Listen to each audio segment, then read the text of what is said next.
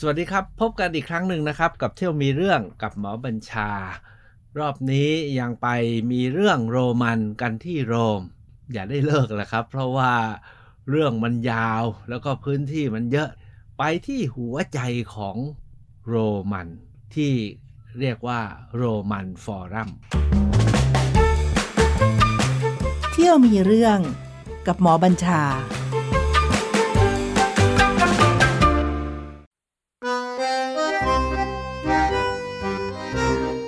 ผมเนี่ยได้ยินชื่อว่าโรมันฟอรัมมานาน แต่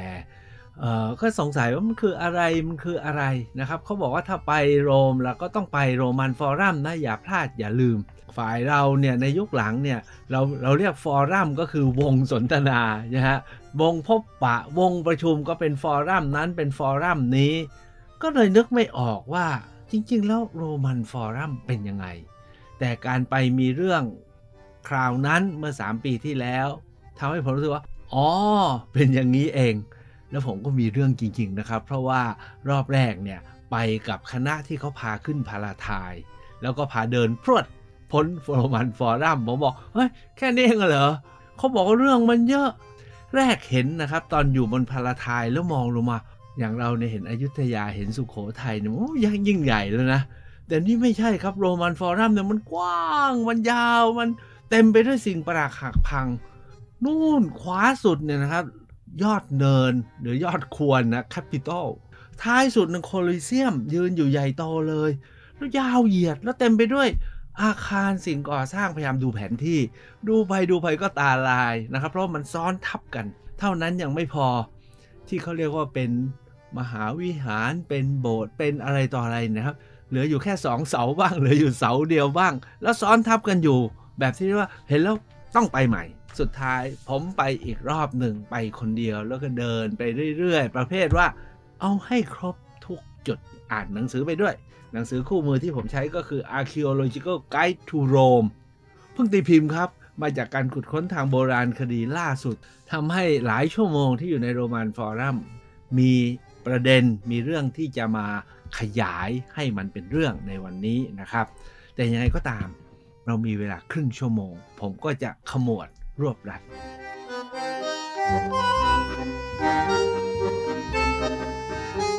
ถามว่าโรมันฟอรัมเนี่ยเดิมคืออะไร หนังสือเกือบทุกเล่มแล้วที่เราไปสัมผัสเขาก็บอกว่ามันคือบึงหนอง จุดที่น้ำมาค้างคา เป็นน้ำคลำก่อนที่จะไหลลงไปสู่แม่น้ำไทเบอร์เพราะฉะนั้นตรงนี้เนี่ยเดิมเนี่ยคือบึงคือเป็นที่น้ำซับหรือถ้าบ้านเรานะครับก็ ที่ไปหาปลากัดกัน หรือไปช้อนหนุนช้อนนี่นะครับ แต่ที่น่าสนใจก็คือว่าหลังจากคงจำได้นะครับที่ผมพาไปที่พาราทายเนี่ยก็คือโรมูลัสเนี่ยมาตั้งฐานตั้งกระท่อม แล้วสุดท้ายก็ตั้งราชรัฐแห่งโรมมันเนี่ยอยู่ที่เนินเขาพาราทายแล้วตรงนี้เนี่ยก็จะเป็นคล้ายๆที่ลาดลุ่มไหลเขานะครับอยู่ข้างหลังของพาราทาย แล้วก็เลยไปเนี่ยท่านคงจำได้เราพูดถึงเรื่องเนินเขาเจ็ดลูก หรือควรเจ็ดควร ริมแม่น้ำไทเบอร์ ที่เป็นฐานทำให้เกิดโรมันเนี่ยนะครับ ก็มีเขา Palatine มีเขาแคปิตอลควนแล้วกันนะครับ แล้วควนนู้นควนนี้อีก 7 ลูก เพราะฉะนั้นฟอร์ Roman Forum เนี่ยคือจุดที่น้ำไหลลงมาจากแต่ละควนแล้วก็มาขัง แล้วก็ค่อยๆซับถ้าภาษาทุกวันนี้ก็แก้มลิงนะฮะ ก่อนที่จะไหลไปลงน้ำแม่น้ำไทเบอร์ ก็เต็มไปด้วยสิ่งคือหญ้าหญ้าน้ำอันที่สองเนี่ยเขาบอกว่ายุคหนึ่งก็กลายเป็นที่ฝังศพแล้วกัน จนกระทั่งโรมูลัสตั้งเมืองตั้งราชรัฐแล้วก็เกิดยุครัฐยุคที่เรียกว่ามีกษัตริย์เจ็ดพระองค์ ตรงนี้ก็เริ่มเป็นจุดผ่าน เพราะว่าถ้าจะไปลงแม่น้ำไทเบอร์เนี่ยก็ต้องลงไปตามลำห้วยตามบึงเนี่ยนะแล้วไปลงแม่น้ำไทเบอร์ ตรงนี้ก็เลยกลายเป็นที่ที่ต้องเดินทางผ่านไปผ่านมา จนกระทั่งเกิดยุคสาธารณรัฐโรมัน คงจำได้นะครับ จากราชรัฐมาเป็นสาธารณรัฐ ในยุคสาธารณรัฐเนี่ยว่ากันว่าพวกอิลิทนะพวกสมาชิกรัฐสภาผู้ทรงเกียรติทั้งหลายก็จะขึ้นมาอยู่บนเนินทั้งหลายเหล่านั้น โดยเฉพาะอย่างยิ่งคือเนินพาราทาย ส่วนเนินแคปิตอลส์เนี่ยเป็นที่สถิตของมหาเทพคือจูปิเตอร์ มีวิหารแห่งจูปิเตอร์ จูปิเตอร์เนี่ยเป็นมหาเทพที่โรมันก็รับมาจากกรีก ถามว่าจูปิเตอร์คือใคร ในบริบทของเราก็คือคล้ายๆพระศิวะ ถ้าใครทำดีกับท่านท่านก็โปรด ถ้าใครทำร้ายท่านก็พิชิตท่านก็ฆ่าใช่ไหมคืออารมณ์ดีก็ส่งเสริมอารมณ์ไม่ดีก็ทำลายแบบพระศิวะนะครับจูปิเตอร์ก็ประมาณนั้นนะเพราะฉะนั้นเนี่ยจูปิเตอร์เนี่ยเป็นจอมเทพผู้พิชิตแห่งโรมันก็อยู่บนอีกเนินหนึ่ง ส่วนวังเนี่ยอยู่ที่ Palatine นั้น พื้นที่ตรงนี้ก็เป็นพื้นที่ที่ต่อเนื่องกัน จนมาถึงยุคที่จูเลียสซีซ่าเป็นใหญ่จูเลียสซีซ่าเนี่ยความที่เป็นแม่ทัพเป็นนักรบใช่ไหมครับยุคนั้นเป็นยุคสาธารณรัฐจูเลียสซีซ่าเนี่ยได้รับความนิยมมากเลย จนสุดท้ายเนี่ยเสนอตัวเป็น dictatorคุ้นกับคำนี้ไหม dictator คือจอมเผด็จการ แต่ในสมัยโรมันไม่ใช่อย่างนั้นนะครับ ในสมัยโรมันเนี่ยคำว่า dictator เนี่ยหมายถึงเขาปกครองโดยสหรัฐมีสมาชิกสภา แล้วก็มีผู้แทนมีอำนาจสูงสุดอยู่ 2 คนคือ consul ผมเล่าไปแล้ว แต่ถ้าว่าสักจังหวะหนึ่งเนี่ยมีใครที่แบบโดดเด่นเก่งมากเนี่ยก็อาจจะยกให้เป็น dictator คือผู้มีอำนาจเด็ดขาดสูงสุด แต่จริงๆเนี่ยมันต้องมี 2 ไว้ขาดนี่จูเลียสซีซ่านะได้เป็น dictator แล้วที่ผมต้องเล่าตอนนี้เพราะเดี๋ยว Roman Forum เนี่ยเกิดการเปลี่ยนแปลงใหญ่ณจุดนี้ ปรากฏว่าพอจูเลียสซีซ่าได้เป็น dictator ขึ้นมา คงจำได้ก็เกิดขบวนการจนฆ่าจูเลียสซีซ่าตายในสภา แล้วก็ออกตาเวียนคือลูกบุญธรรมของจูเลียสซีซ่าก็กลับมาจับพวกสมาชิกสภาฆ่าเสีย แล้วก็สถาปนาตัวเอง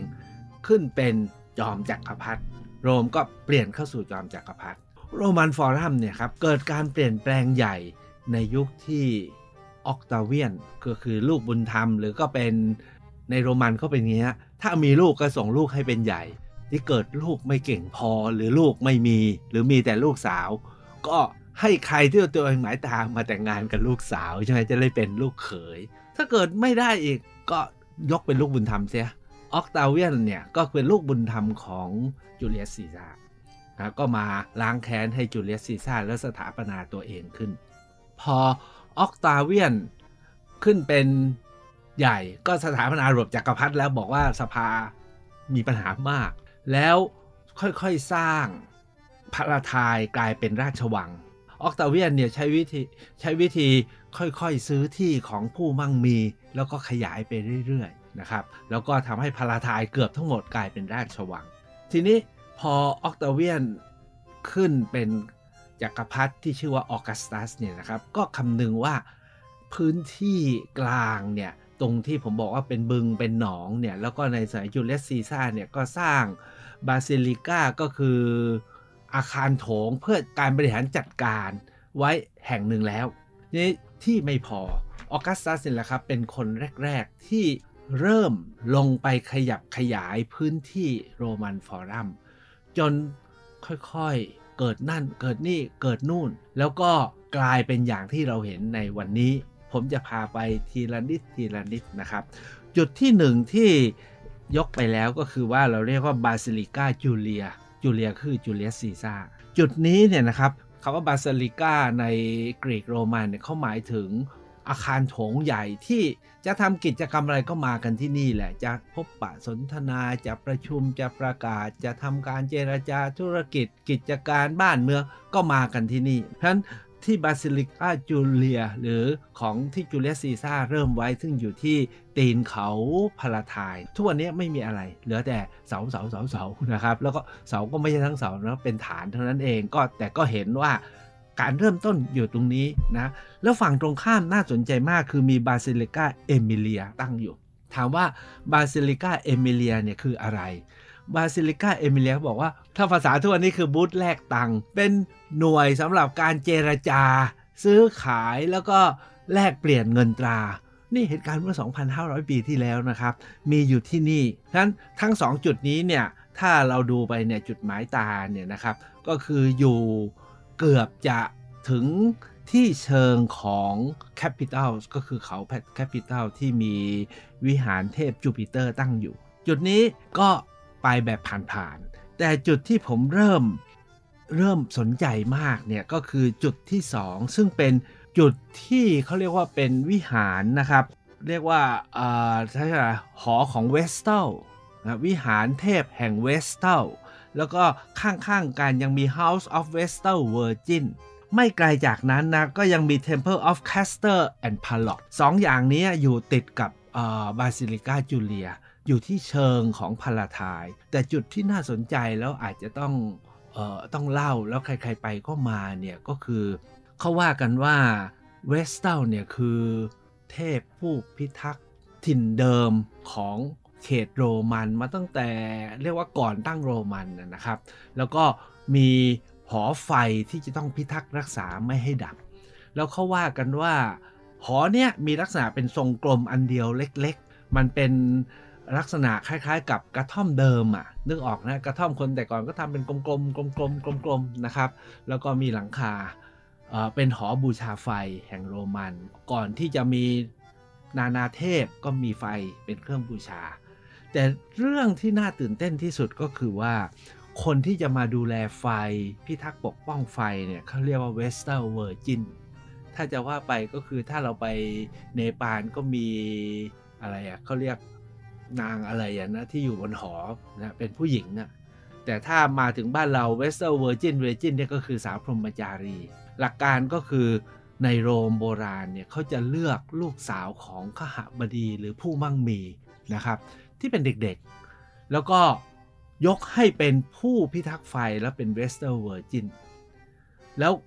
เด็กผู้หญิงเหล่านี้จะต้องรักษาพรหมจรรย์มาเป็นผู้ดูแลไฟ ตลอดอายุ 30 ปี ในระหว่างนั้น ถ้าใครพลาด เสียพรหมจรรย์ หรือไปทำอะไรที่ไม่ถูก จะลงเอยด้วยอะไรรู้ไหมฮะ ฝังทั้งเป็น คือเราก็ไม่ค่อยเข้าใจนะ นี่นะโรมันที่เรียกว่าเป็นอารยธรรมเนี่ยก็ยังมีลัทธิบูชาอย่างเงี้ย แล้วก็เอาลูกสาวของคนชั้นสูง ยกมาเป็นเทพ พร้อมกับบอกว่าห้ามพลาด ถ้าเกิดพลาด ฝังคนส่วนใหญ่พวกฝรั่งเนี่ยเขาจะไปแล้วไปใช้เวลาที่นั่น เพราะที่นั่นเนี่ยมีสิ่งที่ให้พอได้เห็นก็คือที่ผมว่าแล้วก็คือว่าวิหารแห่งเวสเทลกับอันที่สองก็คือ เรียกว่าที่พำนักของ Vestal Virgin ทั้งหลายที่สำคัญก็คือเขามีเสาหินอ่อน แล้วก็มีรูป Vestal Virgin ยืนเรียงรายอยู่ ก็ทำให้รู้สึกว่ามันมีตัวมีตน อันนี้ก็คือจุดที่ 2 แล้วตรงกันข้ามกันของหอแห่ง Vestal และ Vestal Virgin เนี่ยก็จะมี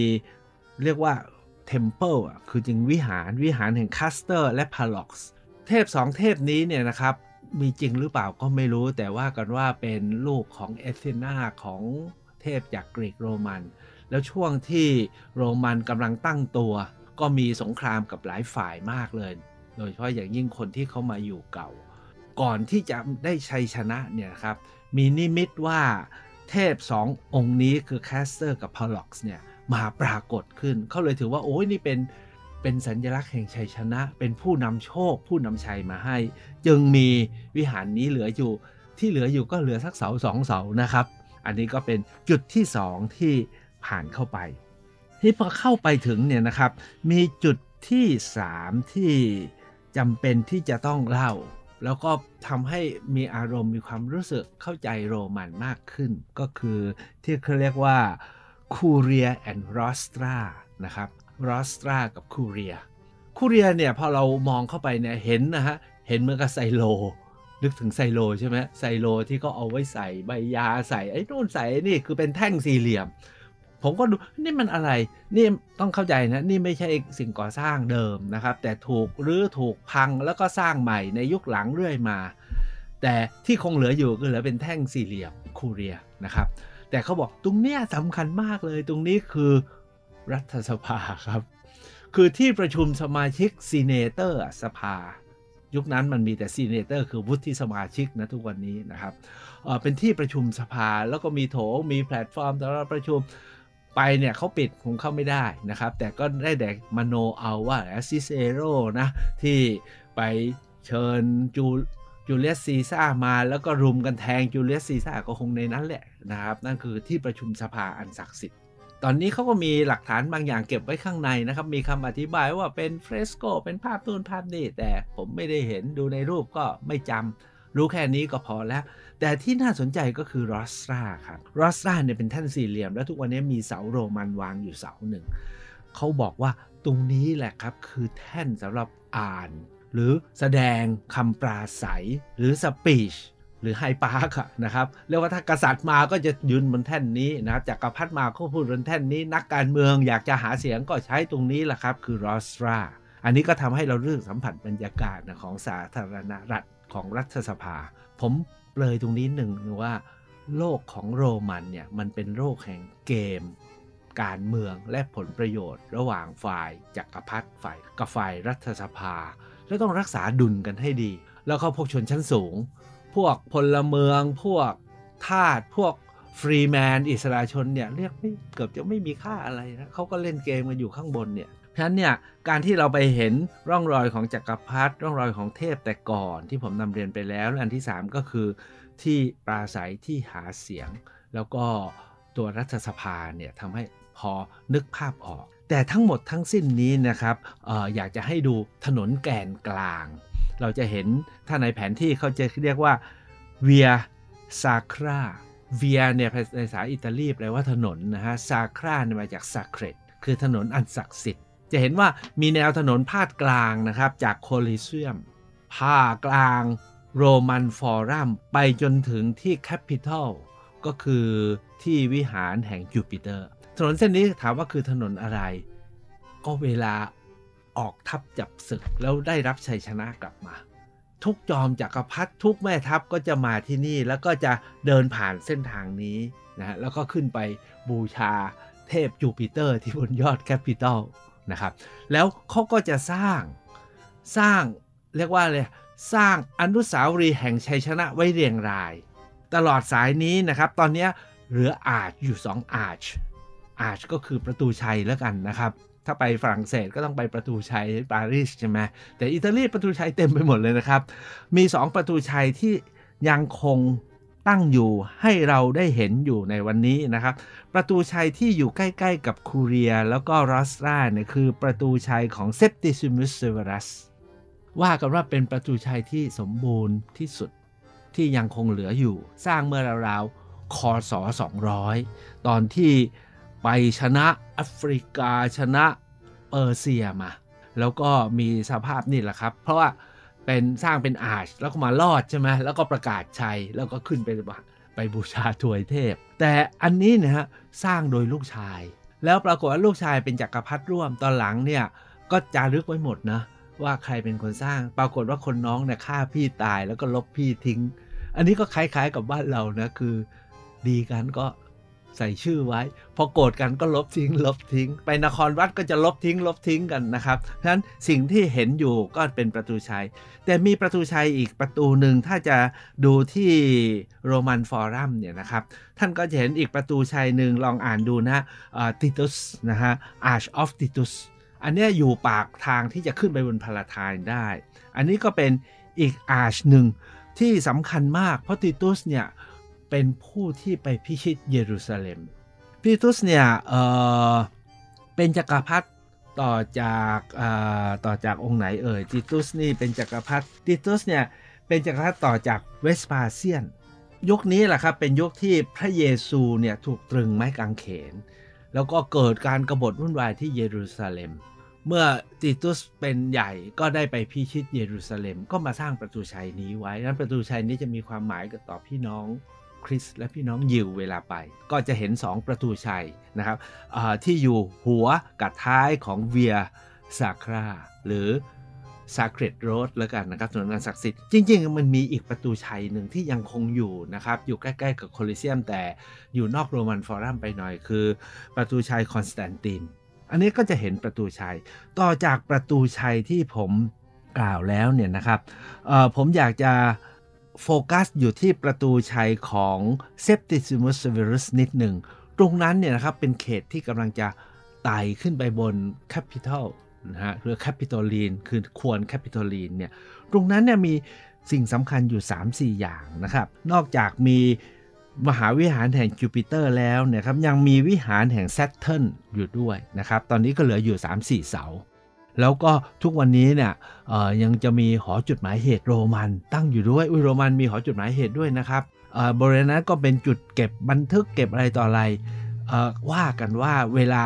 ชัยชนะศึกมาเนี่ยนะครับ ก็จะพาเฉลยมาด้วย แล้วพอพาขึ้นไปเพื่อจะไปบูชาเทพจูปิเตอร์ไอ้ตรงทางขึ้นเนี่ยนะครับ มันจะมีคุกใหญ่อยู่คุกหนึ่ง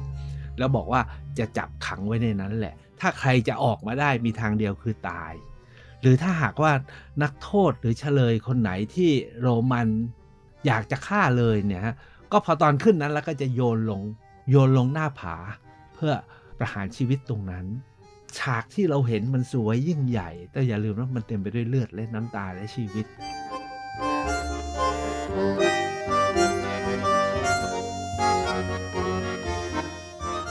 ต่อจาก 2 วิหารแห่งจูปิเตอร์และแซทเทิร์นแล้วเนี่ยนะครับ ผมอยากจะชวนท่านมาดูอีกสักสองสามอย่าง ซ้ายสุดถ้าเราดูไปคือวิหารแห่งจูปิเตอร์ ลองมาดูขวาสุด ขวาสุดเนี่ยเขามีอีกวิหารหนึ่งนะครับ คือ Temple of Venus and Rome อันนี้เนี่ยก็ถือว่าเป็นอีกวิหารอีกวิหารของเทพใหญ่คือวีนัสและเทพแห่งโรม แต่สภาพที่เหลืออยู่ตอนนี้เนี่ยต้องใช้คำว่าเปลี่ยนสภาพเป็นโบสถ์เป็นอะไรหมดแล้ว ยังเหลือหน้ากากอยู่เล็กน้อยนะครับ ให้เราไปดู แล้วก็ว่ากันว่าซ่อมโดยเฮเดรียนจักรพรรดิเฮเดรียนก็ไปดูแล้วก็ประมาณนั้น แต่ที่จะต้องดูแบบทิ้งท้ายแล้วผมว่ามีความหมายที่สุดของการไปที่บริเวณนี้ เพราะเขาบอกว่าเนี่ยก็คือเป็นโมนูเมนต์ที่ยังอยู่อย่างสมบูรณ์ มากที่สุดแห่งโรมันฟอรัมก็คือ 3 อนุสรสถานให้นึกถึง 4 จักรพรรดิองค์ที่1เนี่ยก็คือ Temple of Romulus ผมก็ไปเดินหานะ อยู่ตรงไหน Temple of Romulus ดูไปดูมาเอาตายประตูหลังของโบสถ์คริสต์ในยุคปัจจุบัน คือเอาว่าโรมันฟอรัมเนี่ยมันจะถูกแปลงไปเรื่อย ต้องอย่าลืมนะ 2,500 ปี ก็ถูกแปลงเป็นนู่นแปลงเป็นนี่ แล้วทุกวันนี้นะครับ เหลือเพียงบานประตูทองแดง แกะดุลไว้สวยเขาบอกนี่เป็นประตูดั้งเดิม ของวิหารแห่งโรมูลัสก็คือเป็นผู้ก่อตั้ง